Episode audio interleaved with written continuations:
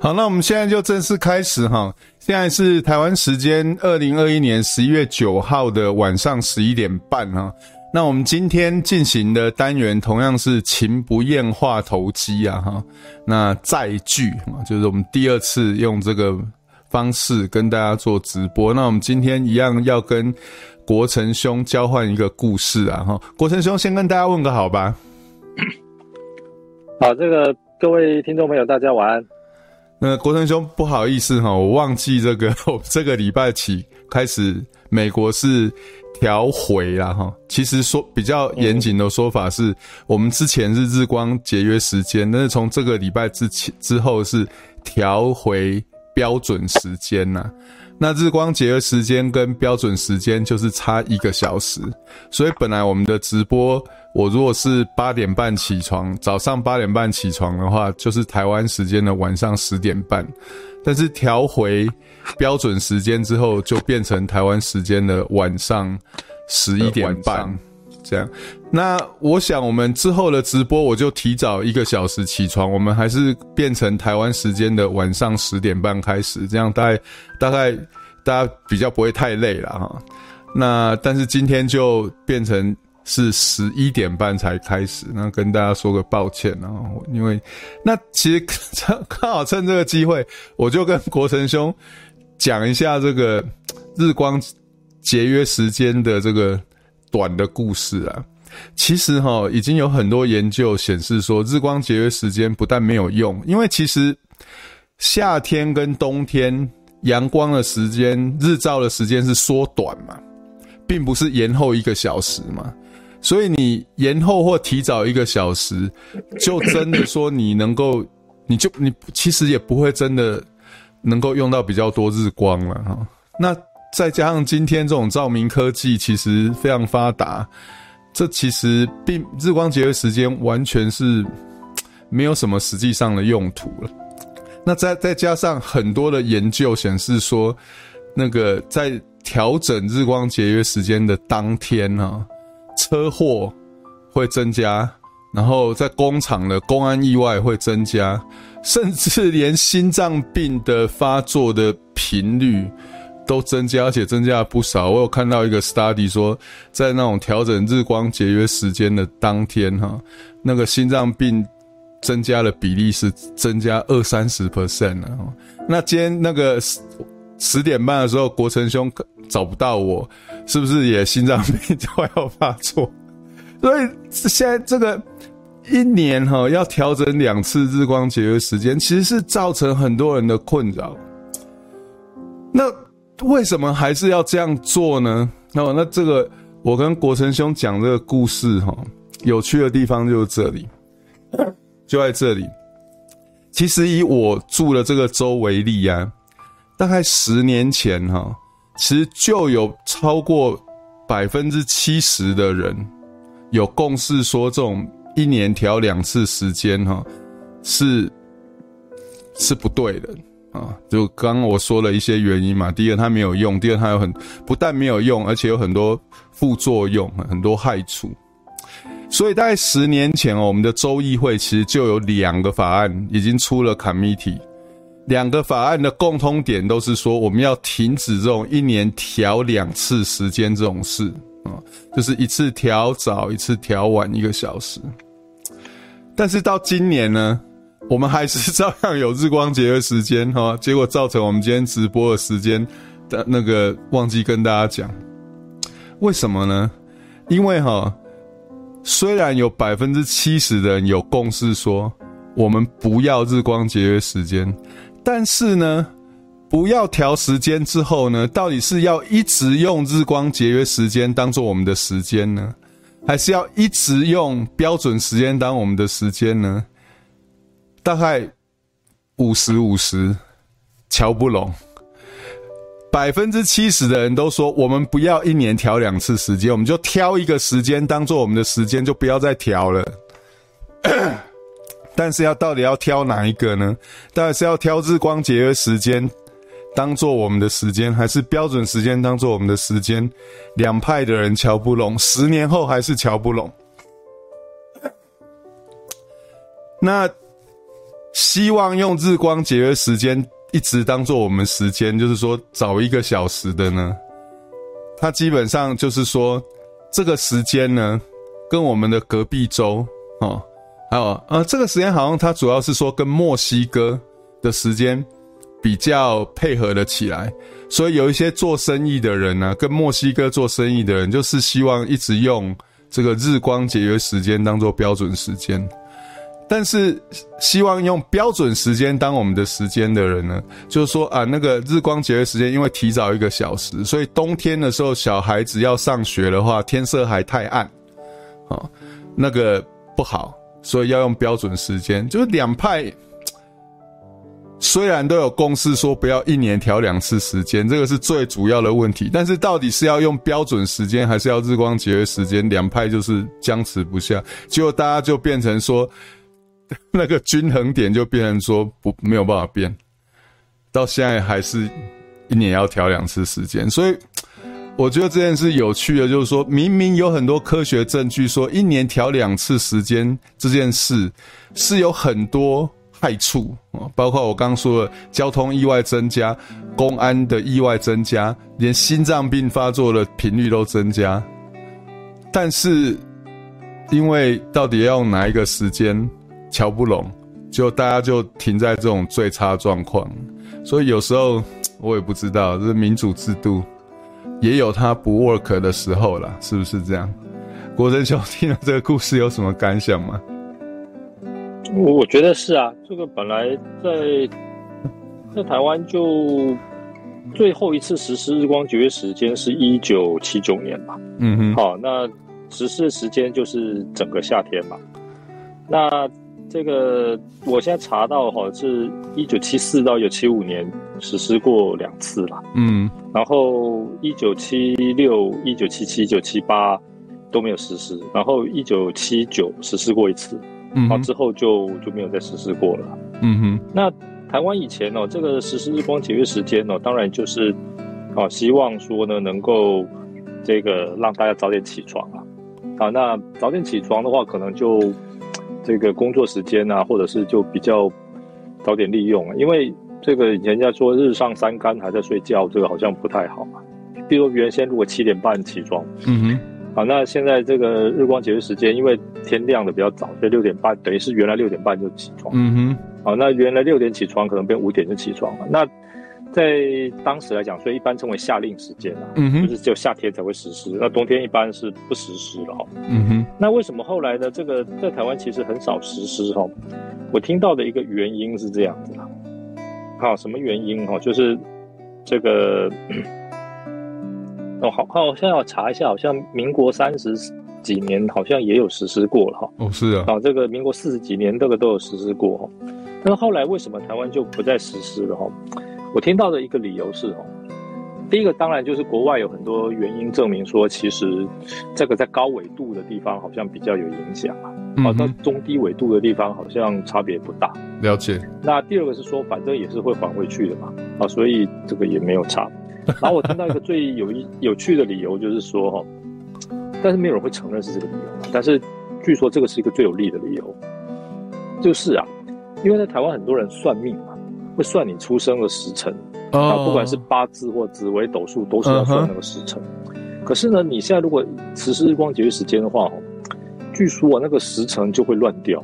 对，那这个当然听起来好像不太科学嘛。可是老实说哈，这个是每个人都很在乎的东西了，因为在台湾要算命，够多的人在乎，对。对，在乎出生时数的时辰的人是太多太多了。嗯哼，啊，甚至于说还有人就是，啊，为了这个出生的时间要选一个吉时哦，你说开工啦，还是啊这个什么就这个搬迁呢，这也就罢了哈。还有说生小孩都要选择时间，啊，这个实施剖腹了。对，这么重视时间的情况之下哦，这个实施日光节约时间会有争议，因为据我所知了哈，这个命理学界就。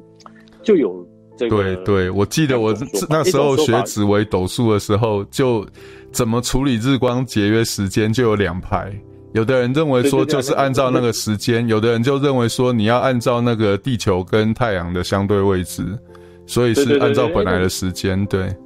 对对，你知道跟我知道完全一样嘛？因为以前我对这也蛮有兴趣的。嗯哼。啊，所以呢，就变成说，这个有这种争议嘛，就很麻烦的。而且后来呢，变成说有人来算命的时候，还要特别就是算一算，说他出生的那个年月日时是不是刚好那时候在实施日光节约时？对，那也有一派说就是要看两张盘。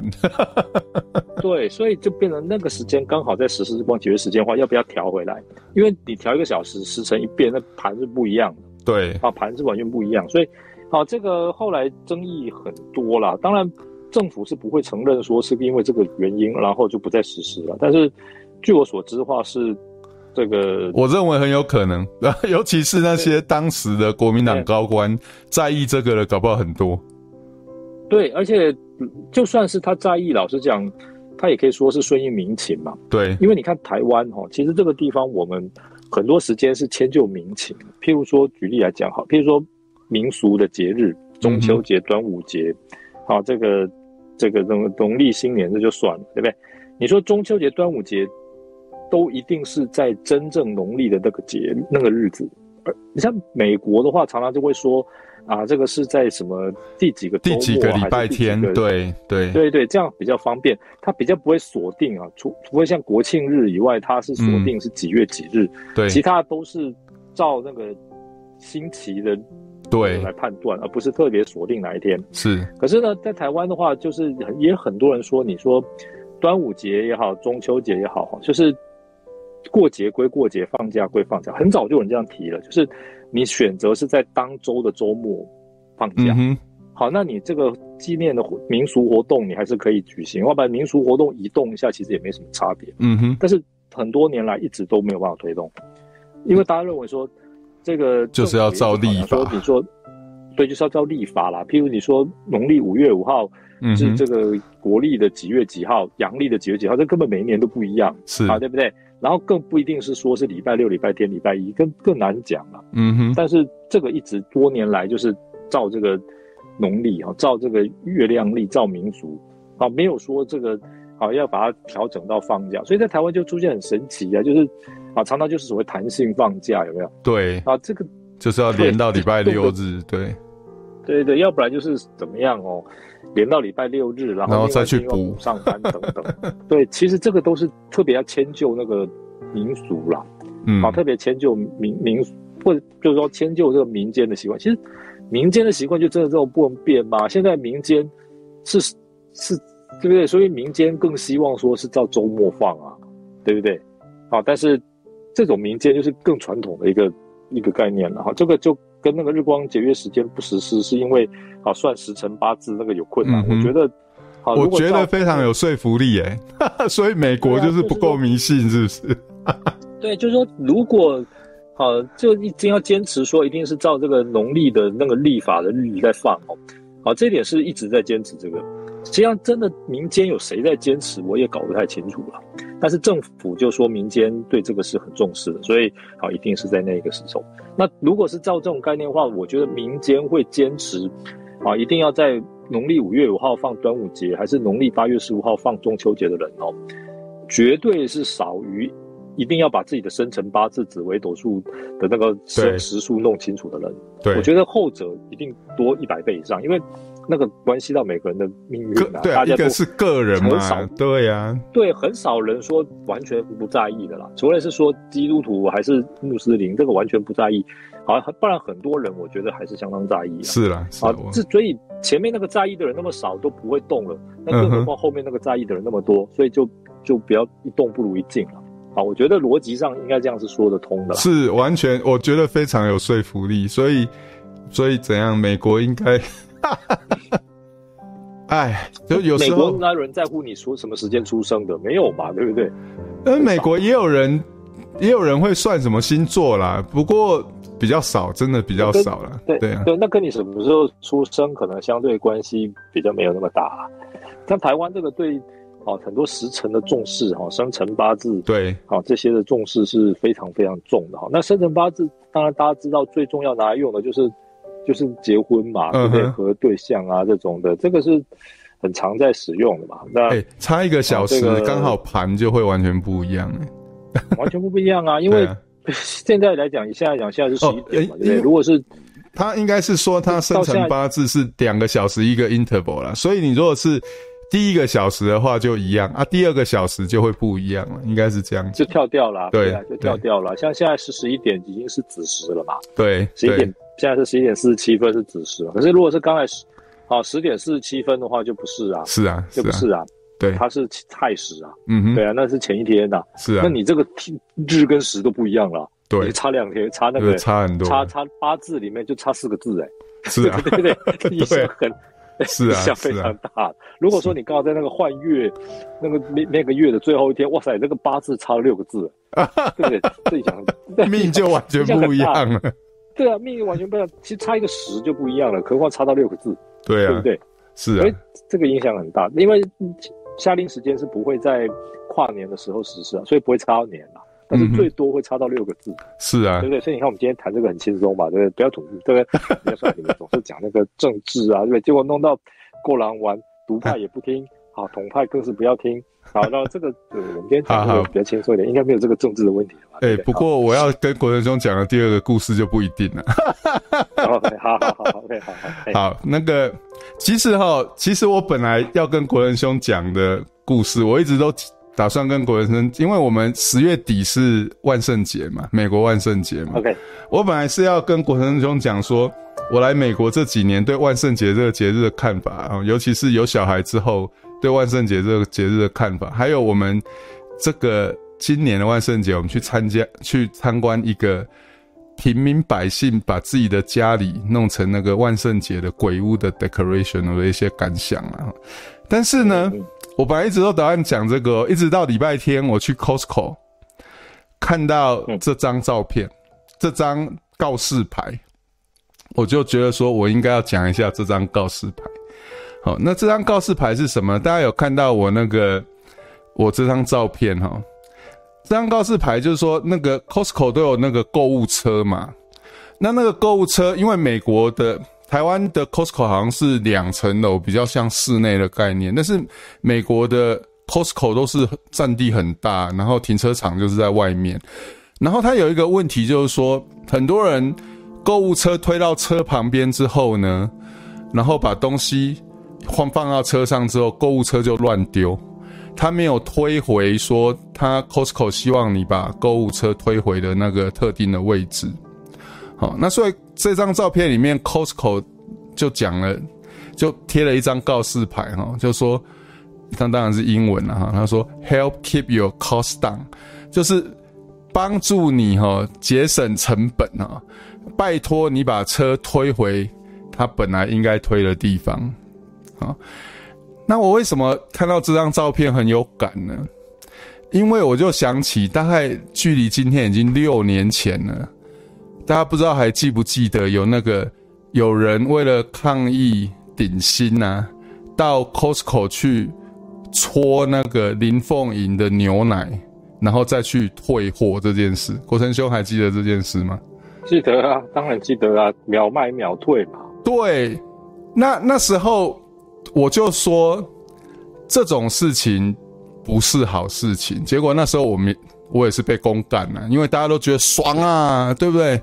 爽啊！那六年之后这件事有有任何效用吗？就是说你去搓牛奶，结果有台湾的食安有改进吗？林凤营有怎么样吗？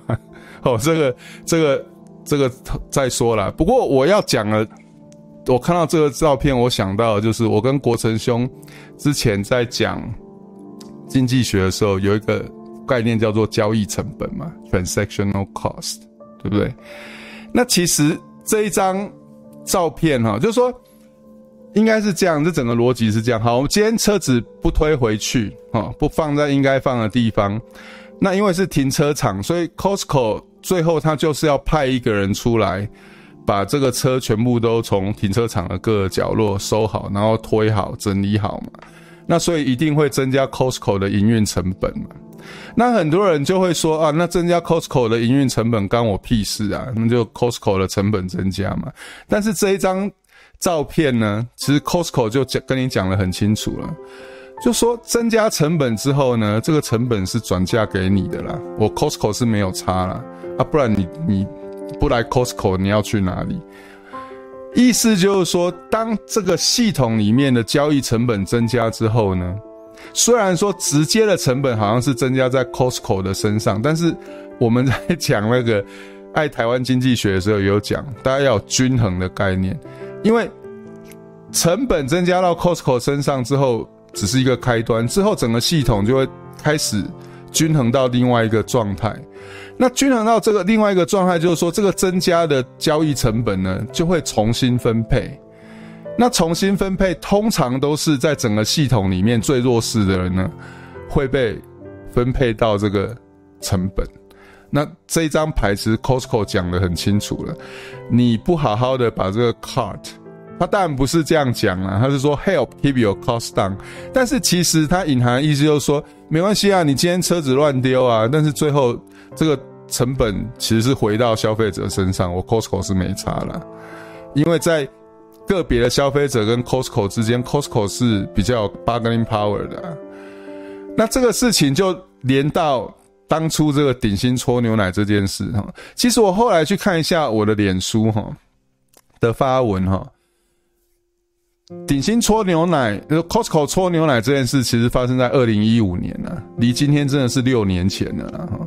那我就我在搜寻这件事的时候，就发现说，鼎新搓牛奶这件事大概是二零一五年的十二月了，啊，但是我就发觉说，其实，在二零一五年的八月哈，也就是鼎新搓牛奶的四个月之前哈，我其实就在脸书分享过一个故事哈。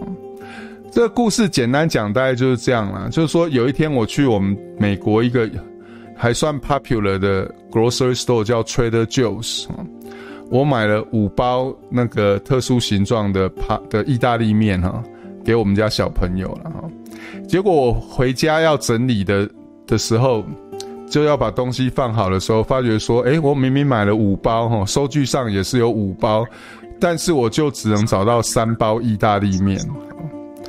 那我当然就花了很多时间确定我们家只有三包意大利面之后呢，就唯一的结论就是说可能。可能当初从 Trader Joe's 回家的时候少拿了一个塑胶袋了，所以可能有两包意大利面是留在 Trader Joe's 啊。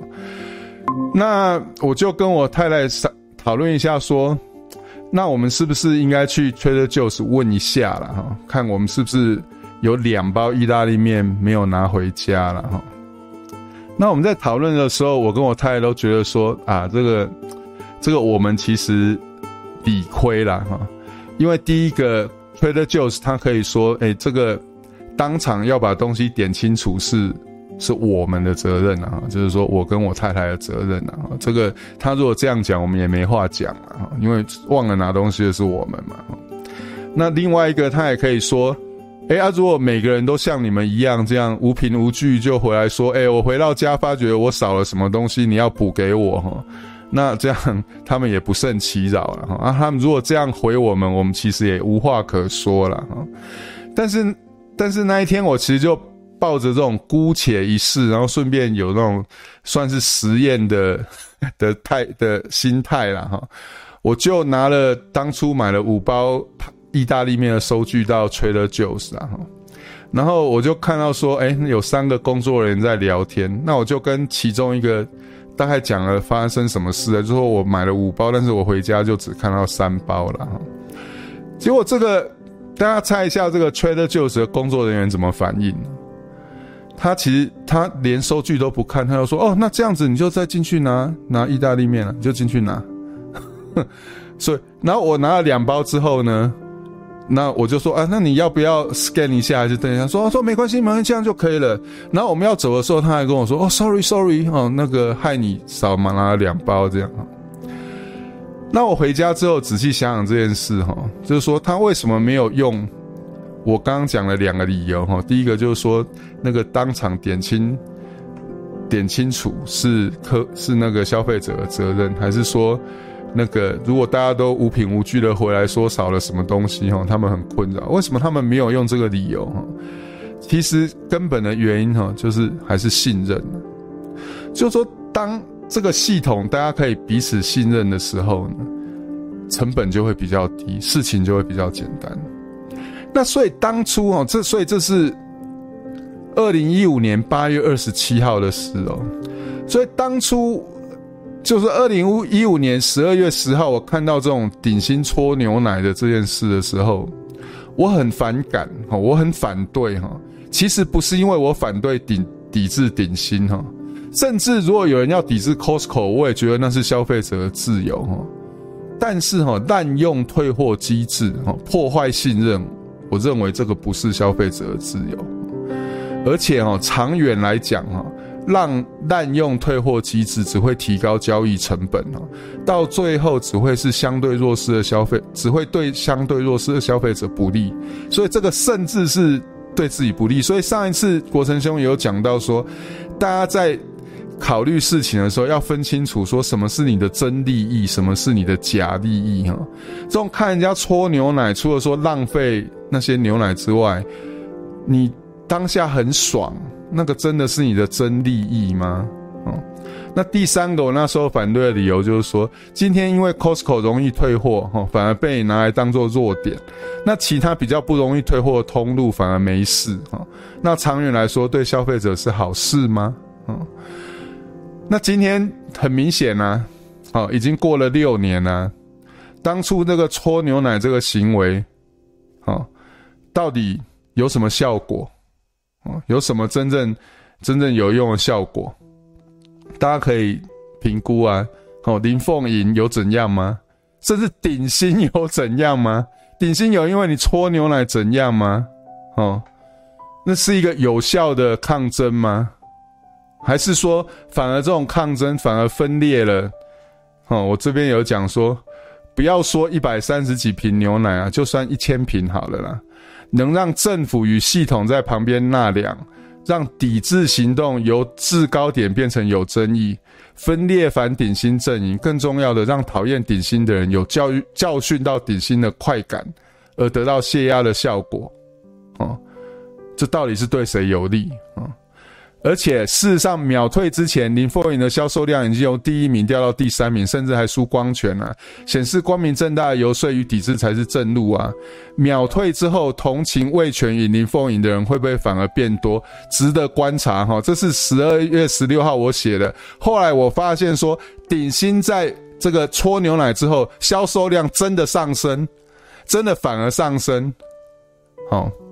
所以在台湾吼，只要媒体高调报道的人跟行动吼，大家其实都要先持怀疑的态度了，才不会犯了骂媒体又信媒体的毛病啊。那这边我其实顺便截了两个网友的意见呐哈。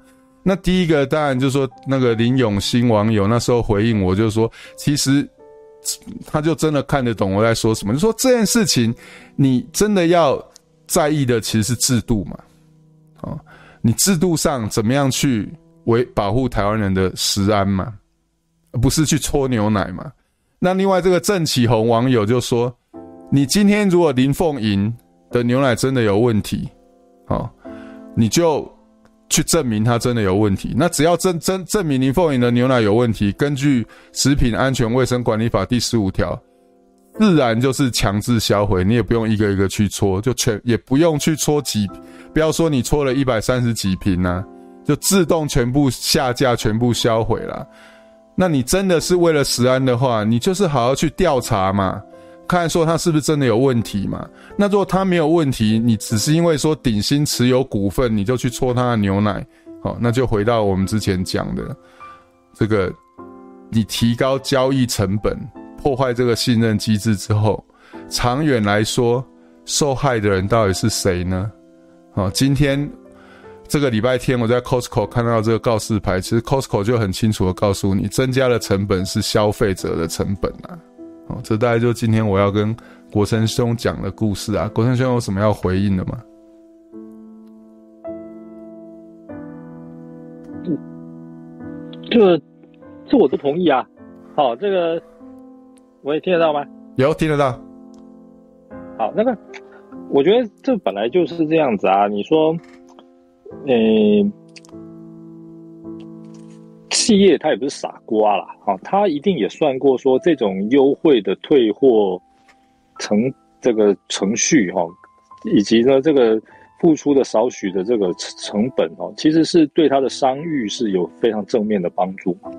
然后它的这种效益哈，一定是经过精确的计算，是大于它的成本嘛？是啊，不然我相信他们也不是慈善事业嘛。嗯哼。那但是呢，这个计算呢，第一个就是说，你在美国做生意的人就是有这种精确的计算能力啦。嗯，啊，这就涉及管理学啊，这个许多数字管理的能力啊。数字管理的能力嘛，你对产品的出货，然后每一个分店的这些消费行为，哪些产品容易被退啊，这个都有很精确的计算嘛。嗯，啊，所以这当然他就算得出来说，你这种退货的政策其实是不会妨害他的获利嘛。嗯哼。第二个是说，你现在如果某种产品被退货的情况非常严重，那他可能就考虑我就被禁了，嗯，对不对？我就不要进了，那不要进的话，我还可以选择其他的替代品，所以总的来看就可以减少损失嘛。嗯哼，所以这也其实说消费者的退货行为，其实也就是帮助这个 Costco 或者是企这个企业，就是做出他采购的决策，对对对的上架的决策嘛。对，你这个很清楚的啊。嗯，如果一个产品都没有被人家退货，那当然我就要让它在货架上占据大一点的面积嘛。好，那这整体的这个配当。好，才会对我的获利达到最大嘛。我记得以前修那个管理数学，这个就是其中的一个地方嘛。哦，那个用矩阵算得很痛苦啊。好，但是这个其实就是这样的概念嘛。对对啊，这个啊，这个是第二个。第三个呢，我觉得当然信任哈。这个经济学本来就告诉我们，道德是有 utility 的，是有对可以量化的效益嘛。正义是有经济价值的。正义道德，好，这个绝对。民主哈，绝对是可以当饭吃啊，好，可以当水。嗯，没错，这个绝对不是像那个莫名其妙讲什么民主不能当饭吃。每次哈，还有这个在台湾呢，我在学校上课的时候，哈，很多同学常常就会说，哎，这个独裁专制好像效率不是很高吗？民主讨论啊，不是要花很多的时间，好像没什么效率，对不对？我通常都立刻提醒他们，你看那个南北韩经济的差距就知道了，嗯哼，对不对？那你说大韩民国跟朝鲜民主主义人民共和国，那经济的差异是天差地远的。嗯哼，那哪边比较民主，哪边比较独裁？到底说这独裁的这个还能独裁过这个朝鲜吗？这这这，但是道理说它应该效率是最高的，嗯，对 不对？但是它并效率并不高。那有人说它是因为被禁运的关系，所以啊这个经济就很差。问题说它在被禁运之前，它经济就很好嘛？也没有啊，对啊，也没有嘛。那如果那个时候它经济就很好，那怎么没有积累呢？嗯，对不对？所以，好，诸如此类的问题，也就是说，这个第，我个人在美国的经验是，以前我去买一个背包啦，嗯哼，好，然后那个背包就是我看到很便宜，才九点九九哦，这个才很便宜嘛。然后还有拉杆，还有轮，就是可以拉也可以背，我就很高兴，我就赶快拿去结账。嗯、结果呢，那个刷出来他是说是哦，好像是二十九点九九还是多少，忘了，反正就多差多标错价，其实。对他标错价，我相信他一定标错价了。嗯哼，那我本来觉得，后来我还是跟他讲说，在那个上面写九点九九。嗯哼，那他二话不说，他就立刻改，他就说好，那就那就九点九九卖你啊。对，他完全不会说你还要去拿那个标签来证明，啊，也完全不会说对不起，这就是二十九点九九就不能改。嗯哼，啊，这个他他甚至也不会说叫一个人到那边去看一下，说这到底怎么样，他就立刻。对消费者来讲，他就直接就改换了，对，完全没有问第二句话，他也不怀疑你的话，他也不会说对不起，我去查一下，啊，他也不会说这个你要有证明，说明明就二九，你看错了，完全没有，他就是、嗯、就是直接就就改了，就改了，这我印象非常非常深刻，是啊、就是美国人做，而且是普通店员就可以这样做，对他普通店员就这样，所以。我认为说，第一个这是一个公司的政策，嗯哼，好，这个是非常清楚的，所以员工不需要回报，好，他凭他的这个状况就可以进行处理了。那第二个是说，他们的这种数目数就数字管理的技术应该已经是相当进步，那已经是差不多快二十年前了嘛，嗯哼，也就是说，你这个改刷的程序在电在电脑上在机器上一定也还是会留下记录的嘛，那。其实就等于是退货一样的概念了啦，对对不对？等于，而且你其实等于帮他抓到他们标价错误的 bug 嘛。对，对对，说而且就等于是说，这个消费者等于是来退货的概念啊。那这个其实那个概念差不多，就是我们就会计来讲，就是等于是折让啊，对，或这个这个概念。好，那很简，这个有机会再跟大家讲啊。那这个，所以换句话说，第一个就是说，第一个员工已经有这个决策权，而且第二。这个决策权显然一定是来自于这个公司的政策。对。那第二个是说，公司的数目管理也已经可以做到说立刻可以处理掉，啊，这没有问题。嗯、那第三个是说，公司对员工有基本的信任，不只是信任消费者，也信任员工。嗯哼。因为万一员工是我很熟朋友，我随便勾结，就是 勾结一下，对不对？让我每次买东西都便宜买，对不对？这个也是有可能，但是。他们对员工也是信任，不只是信任，主要是因为系统里面其实都清清楚楚了，就是说他对对，所以他有系统管理的能力嘛。你要建构一个能够让道德能够让这种啊系这个能够运作的这个社会啊，其实就是要系统要健全的社会，没错，这才是社会进步的根源呢。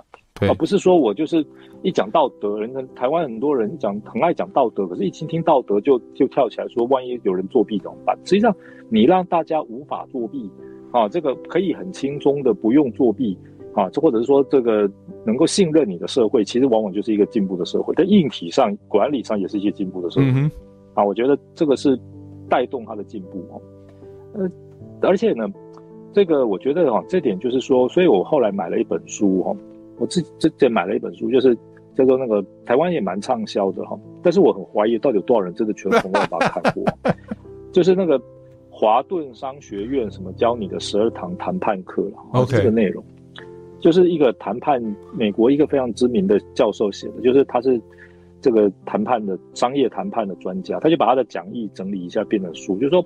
啊，用这种方式，他教了三万多个学生哦，嗯，啊，包括买书的、线上的，啊，怎么样，就是啊，这个学习谈判啊，然后叫他们去利用他学到的技术去跟人家进行各种谈判，就是各种的 make、嗯、各种 deal，好，不一定是政治上、商业上，你可能啊，在美国，你说买个什么商品，你杀一点小价，买车啦什么的，要把你拿到一些什么这个 bonus，对吧？拿到一些 coupon，这都算啊，因为这都算是 make deal 或者是 trade off。嗯这种交换的概念，他说你就去练习看看，好，这这个大家都说嗯有效，赵老师你教的这个有效。可是呢，我后来仔细把那本书看过一遍之后，我认为那本书在台湾没有用，因为那个我认为在台湾有一些前提假设不成立。对，前提假设不成立。譬如说，他们就说啊，这个他一开始就举一个例子，好，举一个例子，啊，就是说呢，这个改机票，嗯，譬如说这个他玩。这个转机嘛，哈，转机，好，结果晚到这个机场，那下一班的飞机已经已经开始在那个 gate 已经封封舱了，嗯，已经封舱了。然后那个他就这个主人翁就很紧张啊，然后但是就没办法，就想到老师教的方法，于是呢，他就站在那个 gate 的那个落地窗前面嘛，看到那个飞机逐渐开始在滑动，然后他就跟那个 pilot 就是啊这个四目相接，嗯哼，好，然后飞行员就看到那个。有两个人拿着行李站在那边，就是无助的看着他。然后这个，这个，这个后来飞行员就就一定知道说这就是关舱，然后被关在外面的人嘛。嗯哼。那这个，然后后来飞行员就用那个对讲机讲了几句哦，然后飞机就停止移动。嗯。然后呢，这个地勤这个地勤人员就赶快过来说，这个可以给几分钟时间了。然后他们就顺利登机了。嗯哼。他就说这个就是运用啊这个同理心哈，然后。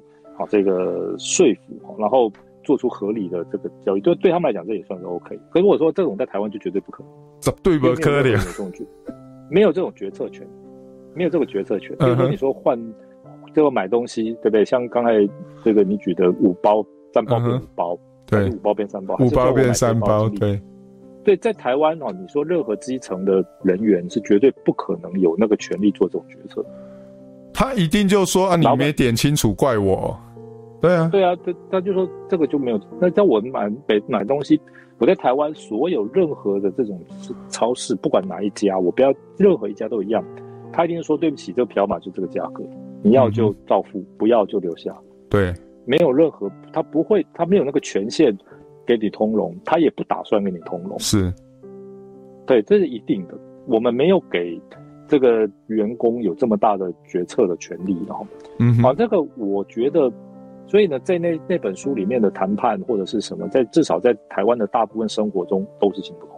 是啊，通通都是行不通的，因为你碰到的环境不一样，人与人的信任不一样，能够决定事情的条件也不一样。就是啊，对不对？就是说，你今天如果说，其实没有任很难有一个系统是绝对 robust 的。那你今天如果所有的人都是想要钻漏洞啊，所有的人都是想要把系统搞烂，那到最后大家就只能只能过那种最最没有 flexibility，然后系统最 rigid，哦就最没有弹性的那种生活。我觉得台湾其实其实我们哪天搞不好也可以讲说，我从美国回台湾。清大服务的 culture shock，其实有一部分也是这样啊，就是说台湾很多规定，就是因为太多人想要钻漏洞，那他都为了防止漏洞，就变成很多奇奇怪怪不合理的事情。那这个当然，你说美国人是不是真的比台湾人善良哦？这个有些情况下，我觉得的确是哦，就是他们有很，我在美国就想就觉得说，他们对很多事情在台湾是根本没有任何人会。会多考虑的啦，可是，在那边几乎都是 OK 的，都是 OK 的。啊，就是你这样说，好，他就会同意。好，你去跟他讨论，他就给你通融。好，这个等等。啊，这个像刚才讲那些买东西那个也是哦。但是啊，我相信不管是美国人或台湾人哦，大概没有人认为说美国是一个比台湾更有特权的社会。嗯，应该没有吧？我看我认识的人是绝对没有的。好，还是说美国是一个比台湾更不公平的社会？我看大概也是没有啊。也就是说，台湾这么讲规定、讲道、讲规则、讲防弊哦，结果全世界的人，包括台湾人跟美国人，尤其是台湾人自己，到底是谁觉得说美国的社会是比较公平，然后比较少弊端、比较少贪污呢？还是台湾的社会比较公平、比较少弊端、比较少贪污？我有的答案就应该很清楚了。那我认为，其实这个因果关系是相反的，就是因为很多人想要想要搞东搞西，想要钻漏洞，所以制度就变成必须为了防弊而设置。但是，但是其实到最后，制很多事情根本也不照制度走，所以你防避也没用啊。对啊，大家大家只要去医院。挂号就知道了，这种大家都会做到的事情啊。你现在好像都是按照号码，对不对？叫号，但是你去下次大家到医院去看，你就会发觉说很多空号，很多跳号啊。如果是按照号码排队，为什么会这么多跳号呢？哦啊，为什么？其实国成兄很多学生也在医院服务啊，为什么要为什么跳号？哦，那些跳号是为了什么存在的？大家其实都知道嘛。对啊，所以。好好，OK，好，所以所以这个啊，也就是说，这个我认为哈，第一个就是从美国这种很容易退货哈，其实反映的是社会整体的进步层面啊，啊，不只是说他们的人比较粗心啊，容易算错啦，还是说这个财雄势大，所以你退点货啊，没有什么关系。我觉得那这个是一个很重要的一个象征啊。当然你说这个。这个台湾呢，现在我觉得也有点改进了，有点改进。比如说大的企业哈，或者是大的网购，你现在如果真的是买了商品不满意，嗯、要退货哈，符合它的规定，譬如说包装没破，包装盒没有破坏，是的确损坏哦，嗯哼，还是可以退的啦。这一点我觉得逐渐也是进步了，也是进步，对对，也是事实啊。这这样，对，也就是说这总是一件好事了，因为啊，这也代表了就是说，其实哈，这个。厂商呢，这个在这个方面就是很大方，然后很很服这个很有游戏规则，让消费者信任。其实就我观察哦，对商誉甚至对整体的营收也都是正面的。是啊，好，真的这个说很无聊，就是用用就根本没坏，就是假装坏了要去退货，然后这样子的人，我认为基本上也还是很少数。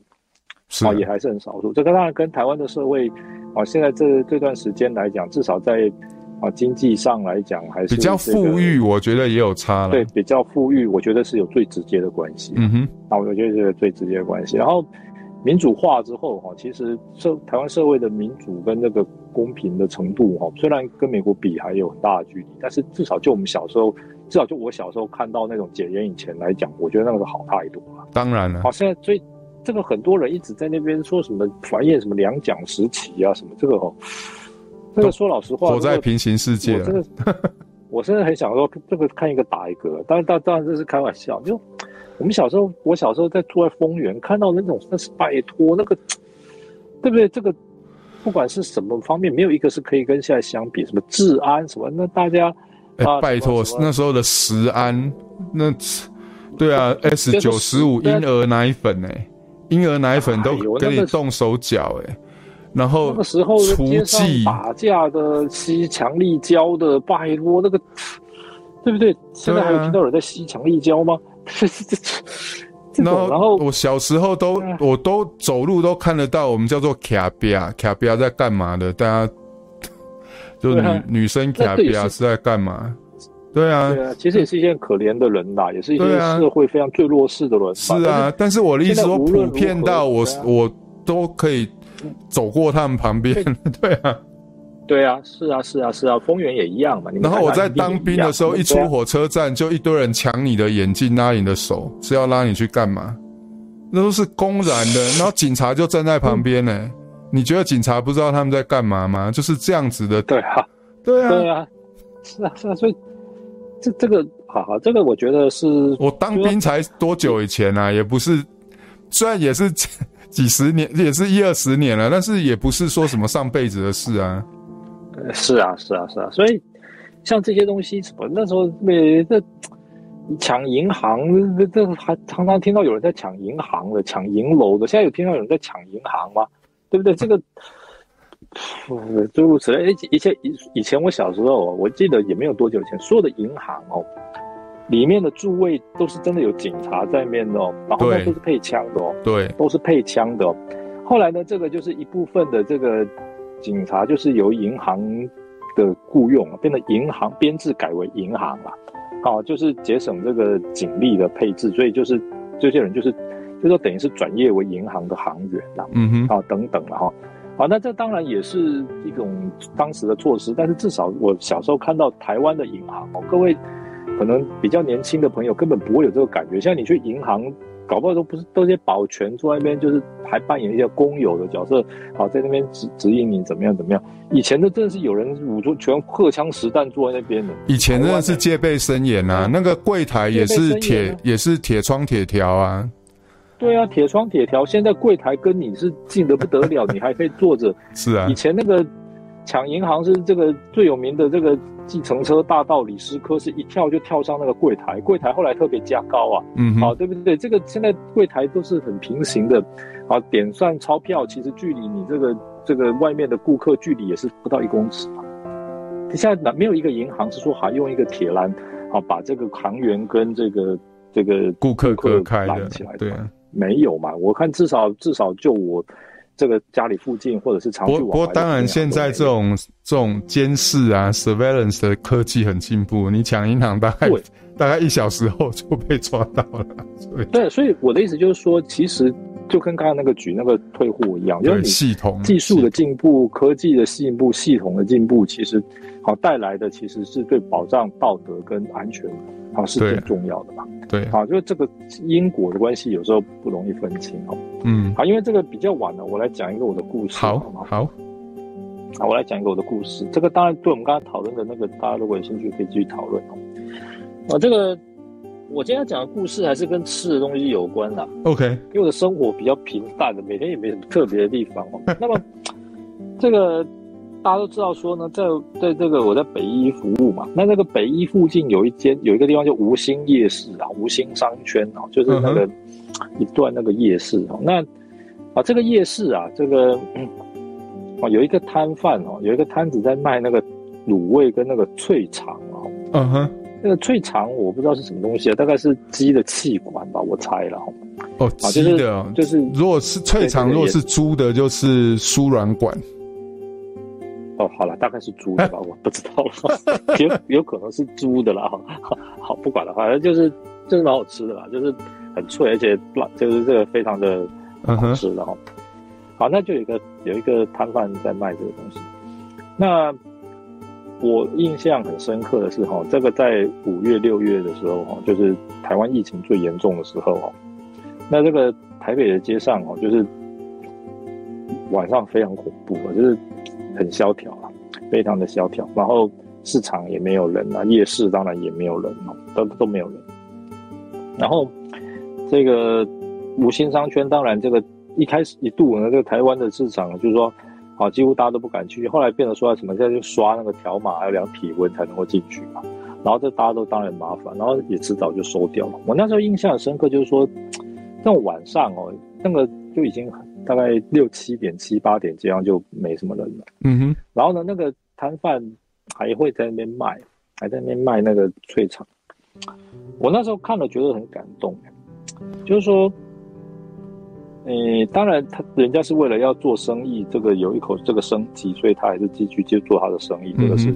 无可厚非，也是必定的。但是我觉得说，至少代表了什么东西？就是说，台湾人哦，虽然是在这种非常困难的时候，还是有人就是让我们感觉，让我的感觉，为什么会觉得很感动？就是说，让我们觉得说，我们的生还是有人哦，坚持着，我们还是要继续过正常的生活。嗯哼，不要完全被这种这种疫情、被这种这种病毒所打倒。我我我那时候感觉是这样，是这可能就是我个人的感觉，就是说，虽然这么严峻的环境哦，但是还是有人就是说，还是在提醒我们，还是在告诉我们说，哦，我们还是离正常的生活没有那么遥远呐。是啊，然后这个，所以我每次这个陪我妈看完电视，然后就是骑摩托车回家，经过那个时候，那那个时候大概就收掉，但是有时候早一点，好就看到他还在卖那个，所以我就。就觉得是这个感到很感动，就至少还有人就是说提醒我们说，我们还是可以过，而且我们还能够过正常的生活，而且离那个并不远。其实我二零零七年回台湾哈，当然有很多不适应，但是有一点哦，跟国成兄一样，我就觉得说，台湾人真的很拼，而且整个台湾哈，其实生命力非常旺盛，就是那种那种。夹缝中求生存，然后有那个意志决心，要让自己的生活过得更好的那种意志力，真的是 非常非常的清楚跟明显了。所以我觉得哦，台湾就是这些这个 这些在这些打拼的这些人士，我相信卖最长的摊贩大概不大可能是这个。硕博士学历，我看大概不太可能。当然，硕博士学历也没有什么了不起啦。嗯哼，我说大概就是比较我们一般的的阶层哦。是，就说像你，就是我觉得像你刚才讲，说这种生命力哦，我觉得就弱势者追求生存啊，追求改善生活的生命力，在台湾是令人尊敬的啊，啊，这是很明显的。但是啊，我另外一方面就想到说哈，很多人很艰苦的情况下，还是努力在打拼哦。但是很多人在很方容易的情况下，特别是一些应该具备这些能力的人，就是在很容易、在相对容易的环境下，却对自己思考怎么样有个比较好一点的逻辑哦，有一些比较好的道德良心，把话讲对讲好，反而这么的不重视、不注意哦，让我觉得说，这个就是人家那么辛苦，好，这个在那边做一个小生意。就是，当然他是为了他自己的生活，可是也是在告诉说我们他不会被打倒，我们没有被打倒。嗯，好，这个是很不容易。但生意那时候也很差啦，嗯，我觉得生意也是蛮差，一定很差，但是还是要继续坚持下去。可是呢，对于很多人来讲哦，你怎么样？你应该要有更好的逻辑，你应该要有更好的良知良心，把事情讲对讲好。而且你做到这些事情，其实并没有比那些坚持做小困难时候做生意的人。更难，但是后面那些人是做不到的。我觉得台湾哈，就是就是两个圈子嘛，被党国豢养的人，就是过得又轻松快乐，但是道德又堕落，又不长进。对对对对，那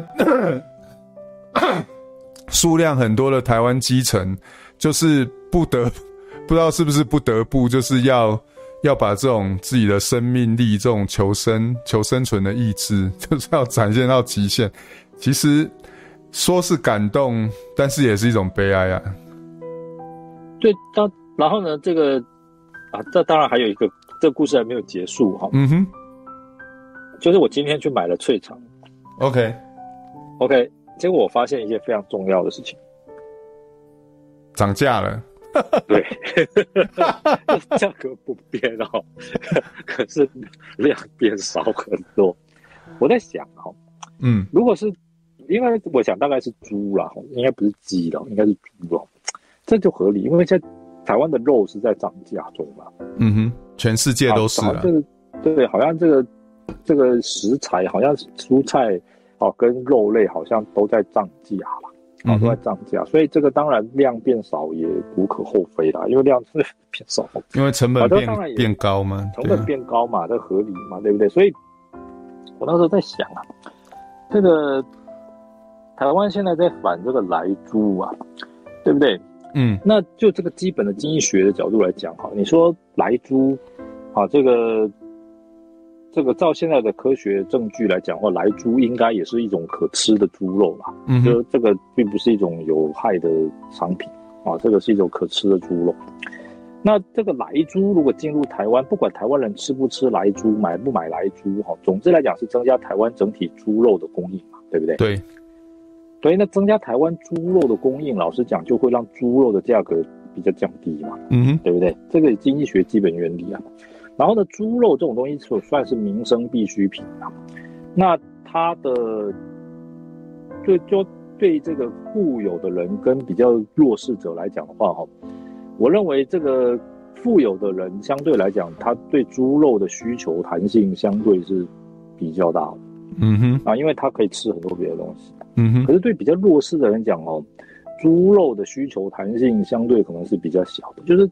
多少你还是要吃啊？对，你当然对重要的蛋白质来源嘛，尤其在台湾涨价了，你还是不能不吃啊，你不能全部吃素嘛，对不对？然后这个牛肉你更吃不起啊，对啊，那牛肉更吃不起。那你当然说你可以吃鸡肉，问题说猪肉涨价了，这个大家不吃鸡肉也是会涨啊，对，鸡肉也是会涨，而且。鸡猪的成本架构其实没有差太多，因为最大到就饲料跟饲养的成本。当然鸡是比较快进入市场啊，猪比较久，可是一样啊，对不对？你这个饲料会涨，鸡跟猪吃的饲料其实成分不会差非常多嘛，大部分都是国外的谷物。是啊，最简单就是你猪肉涨价，比较多人吃鸡，那鸡的需求增加，你鸡肉也会涨嘛，就均衡的概念嘛，对啊，均衡的概念嘛，替代品、互补品的概念嘛，对不对？对。而且猪肉其实也是很多产品的来源嘛，对不对？你什么贡丸、水饺、香肠的不要讲了，你说什么什么什么胶囊啊、化妆品啊，诸如此类东西也都是猪的副产品嘛。对。所以呢，我的意思就是说哈。我现在这个看这个，从这个脆肠想到说，猪肉的价格如果涨价，然后呢，你这个来猪的公投，如果你这个又不进来猪的话，是不是其实有些人真正不是这么在意台湾人的食安呐？我觉得可能不是哦，就像有些人等着赚呢，没错啊，就是你这个表面上食安，然后你不让来猪进。它实际上来讲是，说不定是想要拉高猪肉的价格。当然了，当然，因为它也不用拉高，自然就会变高了，因为供给变少嘛。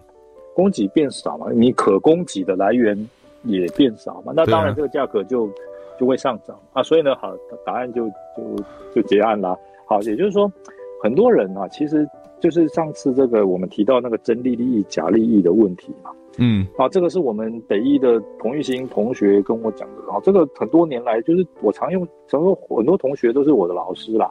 啊，但他们讲的东西我都会试一下。因为你看嘛，很多人认为说你反调来猪啊，是反是食安啊，食安这个是你的真利益。问题是说你反调来猪啊，这个你是让猪肉的价格变贵，对不对？因为猪肉的供应来源可能相对就比较减少。是。那猪肉价格变贵之后呢，那这个。猪肉的这个，所以呢，是不是更有可能哈？因为猪肉价格变贵了嘛，对不对？所以呢，是不是更有可能你吃到一些劣质猪肉？好，因为充数嘛，啊，你这个病啊，病死猪，病死猪的经济利益就变高了，对啊，对嘛？因为我跟同学上经济学，我就常讲说哈，垃圾其实也是有价值。垃圾也是一种商品啊，对不对？只是看价格高低而已啊。嗯，那现在如果说你猪肉的价格是某个价格的话，可能就病死猪就埋掉算了，不划算，因为你还要处理嘛。而且还有，在猪肉价格如果法律风险，对对，猪猪肉价格高高到一个程度的话，病死猪就洗一洗啊，这个想办法蒸一蒸，怎么处理一下就有就有利可图。这是很清楚，非常清楚。这个经济学不会没有办法骗人的这个。那如果说猪肉价格再更高的话，那搞不好这个假猪肉都可以出现。其实已经有这个 case 了。我前几天看新闻说有假的猪肉啊，嗯，好，对不对？好，这个还这个猪这个现在来讲，假的猪肉还很少，但是假的羊肉已经假的牛肉有，就是用猪肉混假装牛肉，假装羊肉。对啊。那为什么用猪肉假装牛羊肉也很简单？因为牛羊肉贵很多嘛。是啊，是啊。对，所以我的意思就是说哈，这个从我今天买脆肠哦，第一个想到台湾人的生命力哦。那为什么有些台湾人的生就是发展生力让我们值得尊敬？那另外一方面来讲哦，我现在这个很清楚嘛，在摆这种摊贩或者是什么是什么族群的人比较多嘛，对不对？是什么背景的人比较多？这答案又是非常清楚一件事情。所以说来说去，还是跟台湾的社会架构。党国体制、转型正义这三件事情还是脱不了关系，还是脱不了关系啊，还是脱不了关系。那第二个呢，就是说呢，你现在这个涨涨价嘛，涨价当然也是天经地义，产品涨价这很正常。但是呢，你从这个涨价想到这个公投，公投就是有人要你做价值的选择，嗯哼，那他要你选择某种价值的时候，其实一定是说这个选择是符合你的利益的，嗯，但是通常这是真的符合你的利益吗？说明是符合。别人的利益是啊，就是说你认为符合的利益是可能是你的假利益啊，嗯哼，而不是真利益啊，是啊。好，我我觉得今天我觉得这个就是我今天啊想到的一个这个是啊，一个这个这个故事，我就想到就是这个。然后其实今天国成兄的故事跟我的故事其实也聚焦到同一个点嘛，就是你的真利益在哪里，假利益在哪里？哦，搓牛奶看得很爽，是你的真利益吗？对啊，对是啊，是啊，是啊，对，是啊，OK 啊。好，那我们来接一下 call in 哦，因为时间也也晚了哦。Gary，你可以打开你的麦克风了。哎，Hello，Hello，Hello，我其实有想分享故事啊。是，我我现在住在多伦多，然后我前几天去楼下，我住在 condo，就是公寓。嗯哼。然后我下楼的时候，它上面就贴了一张纸，就是。我们这边的那个公共交通运输的名字叫做 TTC，嗯哼，然后他就贴了一张纸条说，哦，某位小姐，就是我们没有接到你，就是他这个叫 Wheel，呃，Wheel Chain，就是他是 TTC 会专门派一台车子来照顾残障人士，就是他可以把你从家里接到你工作的地方，然后接回来，然后只收你，就是一般我们会付的费用，嗯哼，他就说我们没有接到你啊，就很抱歉啊什么的，那就贴一张纸条证明说他们有来，只是可能不知道什么。没有接到你，或是你没有来，我不太确定。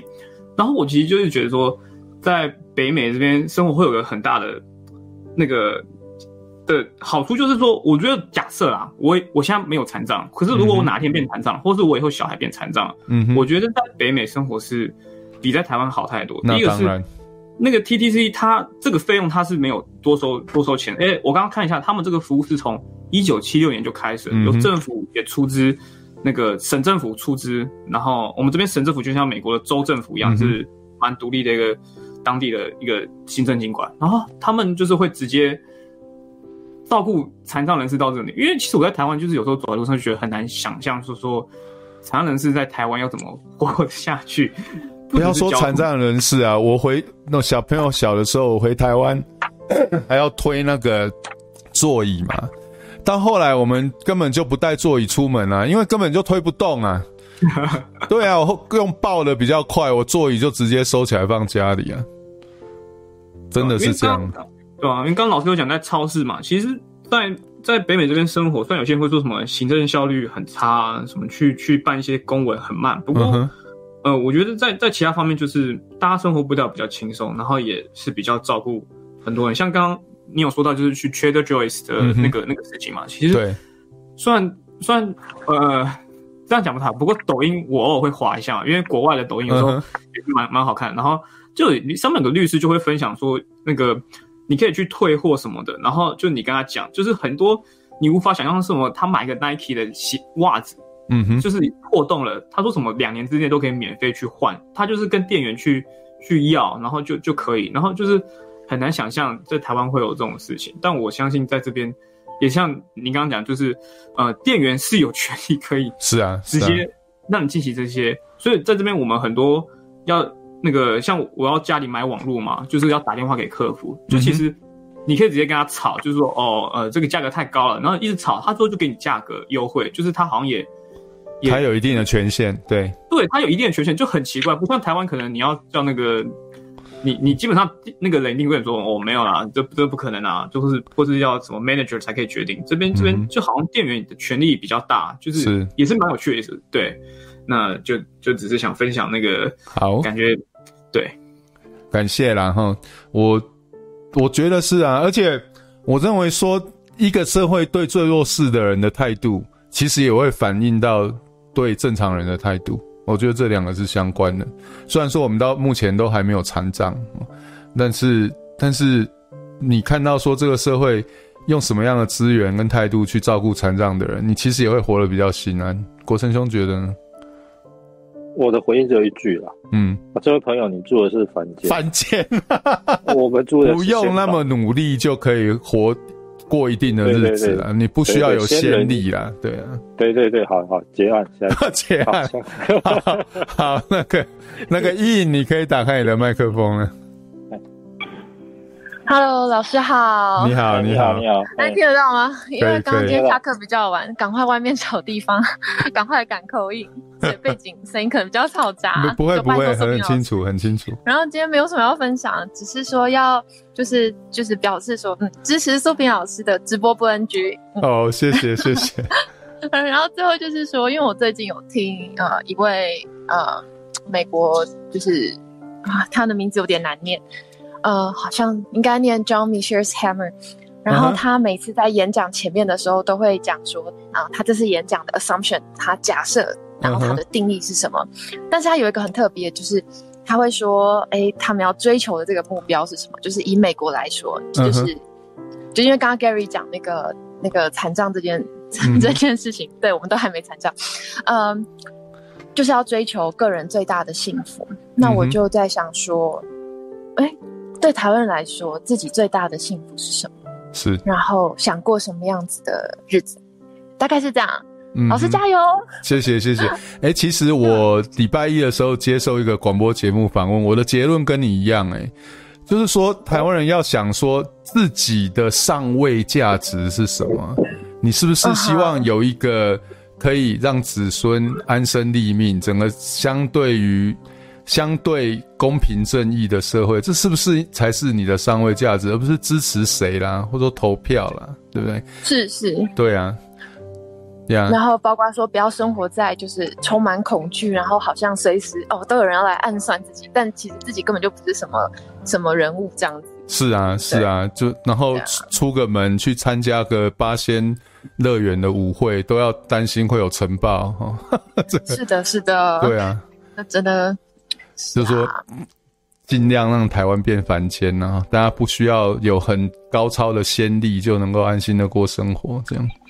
对，然然后最后就是我刚好联想到以前国成老师有说过，就是就是说到一个地方要怎么观察一个国家，就比如说，哎，看这个地方的人怎么工作，嗯，然后这个地方的人怎么嗯结婚，怎么谈恋爱，怎么交友，怎么怎么生活。我想这个对我来说很受用。嗯，谢谢老师。OK，国成需要回应吗？当然了，第一个就说到一个国家看什么，他们有什么武器啊，什么那些的，那个都是，哎，那其实就是你刚才讲的，看人家怎么生活，嗯，啊，这个怎么工作，啊，这个大概这个国家怎么样，O 不 OK 就就晓得了。好，那这个啊，看他有什么武器，有什么军事这些，那是我们这些念政治学人的事情，而且常常那些东西哈。啊，所代表的也不是一个，也不是一个真正就是能够展现出来的力量啊。嗯哼，因为这个刚好我最近在，就是我最近刚好就是在在的脸书上，就是就是写一些跟那个，就在写给台湾人看的战争史这个东西哦。嗯哼，就写到这个以色列跟埃及啊，这个埃及哈，在一九七三年的时候，这个他要跟以色列打仗，因为他要报仇。但是呢，那个时候后来埃及发现哦，埃及虽然人口的数量是以色列的十二倍，嗯，可是呢，你真的每年能够上战场的人数哦，没有比以色列多到十二倍。是，那这为什么会这样子呢？那个时候说埃及每年哦，就是能够入伍的适龄的青年，好像是，如果我没有记错，好像是多少？好像是十。好像是十六万人，嗯哼，十六万人还是多少？但是呢，有四万人哦，身体健康状况还是就是有各种疾病啊，还是这个教育程度，所以只有十二万人能够入伍这样的概念。啊，不，说错，二十，哎，就是反正就是每年会有四万人的差距就对了。嗯哼，或者二十六万、二十二万的概念，就每年会有四万人的差距，所以最后结果就是说哈，你真的能够在战场上的兵力，其实不是以色列的十二倍啊。嗯哼，好，就就也就是说，你光看这些，这这跟当然它社会的发达程度啊、进步程度，其实就有直接的关系啦。啊，所以即使是我们强调现实主义的硬实力哦，也跟刚才讲到的这些社会的软实力，其实也是息息相关的。对啊，对，其实也是息息相关嘛。那好，那至于说像这个这个很多人就说这个追求最大福利哦，那个在台湾很多人就说这样这样的好像社会是不是很自私？其实啊，我最近看了一本书啊，就是说，十九世纪有个人叫托克维尔，法国有个一个法国人叫托克维尔。嗯哼，那托克维尔就到了美国去看，说这个美国为什么发展的速度这么快啊？后来他发现美国人其实是相当重视自由、个人的自由跟权利的，他们没有那么多想到政府要怎样。可是呢，这样看起来大家都没什么国家观念，这种松散的美国反而因为大家都很重视个人的自由、个人的权利，不要被侵害哦，所以呢，有很多的社团、很多的组织，然后呢，报纸啊、这个杂志啦，那个时候就很发达。那这么多人哦，其实基本上就是说没有那么整天念兹在兹国家嘛，因为法国因为大革命之后，其实大家就是强调公民啊、强调国家、强调团结、强调民族、强调统一，这个是很强烈的。可是美国相对没那么松散，那美国独立当然也是靠法国的帮助了哈，所以好，法国跟美国当时关系当然很密切，所以他托克维尔跑去美国看，发现说奇怪，美国人没有那么强调政府，很多地方根本不知道政府在哪里，联邦政府也不是这么强大，更没有一个美国民族的概念。但是因为美国人非常重视个人的自由、个人的权利，所以这些保护个人自由、保护个人权利的作为哈。意外的让美国的社会、美国的政治，哈，相对来讲犯错少、进步快。嗯哼，好，这个就托克维尔的结论了。有机会再来跟大家讲。现在很晚了，那这个就，啊，这个就就以后有机会再跟大家说。OK，好了，那今天感谢大家这么晚还来陪我们了哈。那下个礼拜我会早起床一个小时，所以我们的时间还是会调回十点半啊。那今天。虽然说没有先事前套好招，但是结果其实大家的焦点还是都集中在一起啊，所以大家其实还是蛮有默契的。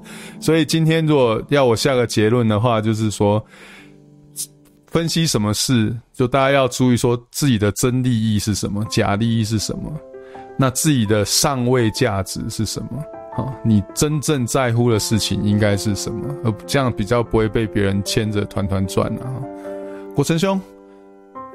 好，那这个我完全同意的啊。那当然，另外就是说，这个如果大家到这个吴兴商圈的话，哈，这个帮忙那个翠厂那个捧捧场，那个就就刚就是从这个北一这个方向刚进去就可以看到那个他他好像也不是每天出来，但是如果有大家看到的话，帮他捧捧场，我觉得还蛮不错的。OK，好，那今天感谢大家的陪伴哈那我们下礼拜见，拜拜。好，拜拜。